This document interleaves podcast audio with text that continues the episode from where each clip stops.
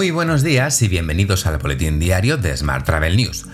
En nuestro podcast de hoy comentamos los resultados anuales publicados por TripAdvisor anoche y comentamos una nueva iniciativa para pedir la aceleración del proceso de vacunación. Ya sabes que puedes seguir nuestro podcast en Spotify, Evox, Apple y Google Podcast y como cada día en radioviajera.com. ¡Comenzamos!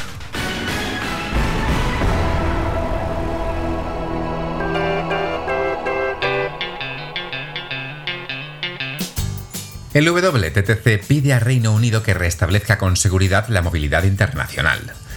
Más concretamente, el WTTC ha enviado una carta abierta al primer ministro del Reino Unido, Boris Johnson.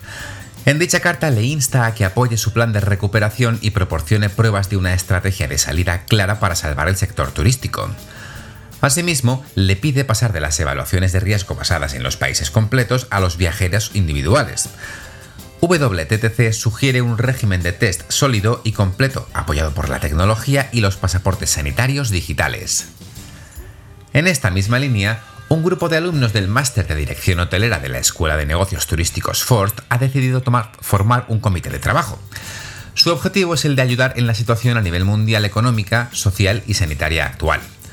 Nos cuenta esta iniciativa Javier Jiménez, director de Forst. La iniciativa nace porque visualizamos todos que esto es un drama personal y además económico. Pero no solo económico para el sector turístico, para todos. Pero es que si no aceleramos la vacunación de manera urgente, aunque parezca una quimera, eh, no, no va a haber temporada, eh, el sector turístico caerá y si cae el sector turístico se queda este país. Y no nos podíamos quedar de brazos cruzados y decidimos que con los recursos que teníamos, que son 46 alumnos eh, llenos de ilusión y llenos de ganas, muchos de ellos mm, directivos hoteleros y gente que trabaja en hoteles, eh, junto con Javier García Cuenca, vicepresidente de Maggi Costa Blanca, eh, ponernos a la acción. Y no somos científicos, pero vamos a recopilar y aunar todas las ideas eh, que hay para acelerar la vacunación, sacarlas en una web y a movernos, porque cuando hacemos cosas pasan cosas. En otro orden de asuntos, TripAdvisor anunció ayer que terminó 2020 con una reducción en sus ingresos de un 61%. Todo indica que la gran apuesta de la compañía para 2021 es TripAdvisor Plus, el producto de suscripción de 99 dólares al año de la plataforma. En una carta a los accionistas, el CEO Steve Koffer explica que la compañía planea añadir más servicios y beneficios para los suscriptores de Plus. Estas ventajas incluyen comodidades VIP, beneficios de viaje en el destino, ventajas relacionadas con las aerolíneas, contenido exclusivo para miembros y experiencias y reservas exclusivas en destinos y restaurantes seleccionados. En otro orden de asuntos, la Junta de Andalucía ha anunciado este pasado jueves que su departamento trabaja en una serie de modificaciones del bono turístico para hacerlo más atractivo. De esta forma, amplía el plazo de vigencia hasta el 9 de diciembre de 2021, la misma fecha hasta la que estará en vigor el distintivo Andalucía Segura. El mínimo de pernoctaciones para poder acceder a la bonificación del 25% de la estancia se reduce de 3 a 2 noches, con un máximo de 200 euros.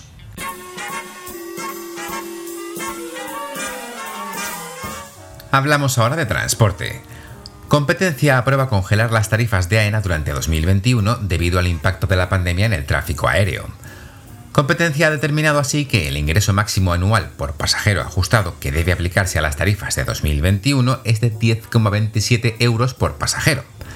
Esto supone congelar las tarifas de 2020. Más asuntos.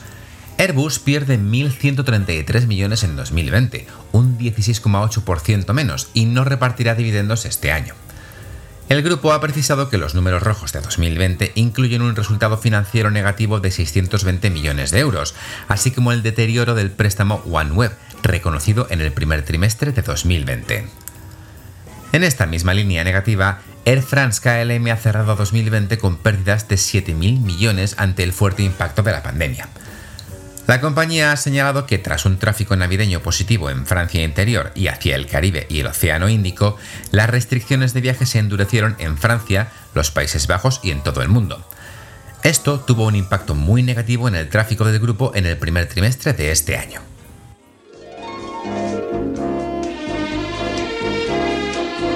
Hotel. Vamos ahora con la actualidad hotelera. El grupo hotelero Accor, en colaboración con Microsoft, ha anunciado el próximo lanzamiento de All Connect, un nuevo concepto de reuniones híbridas. Se trata de un sistema de reuniones que permite a los visitantes adaptarse a las nuevas formas de trabajo derivadas de la pandemia. Este concepto de reuniones permitirá a los clientes corporativos y planificadores de reuniones combinar reuniones físicas en el hotel con interacciones virtuales en múltiples ubicaciones simultáneamente. Más temas. La empresa tecnológica Stay My Way y Master Yield, que es un PMS especializado en la gestión integral de hoteles y alojamientos, han presentado una nueva integración bidireccional. Esta integración sincroniza los datos de las reservas en tiempo real gestionadas por Master Yield. A su vez, se vuelcan los datos en el PMS del check-in hecho en remoto por el huésped a través de Stay My Way y se envía la llave al teléfono del viajero. Y hoy también te cuento que Marriott ha registrado un beneficio ajustado de 49 millones de euros el pasado año. Esto representa un descenso del 97% con respecto al año anterior. De hecho, en 2019 Marriott ganó 1.644 millones de euros. Te dejo con esta noticia. Tienes más información, como siempre, en smarttravel.news. ¡Feliz fin de semana!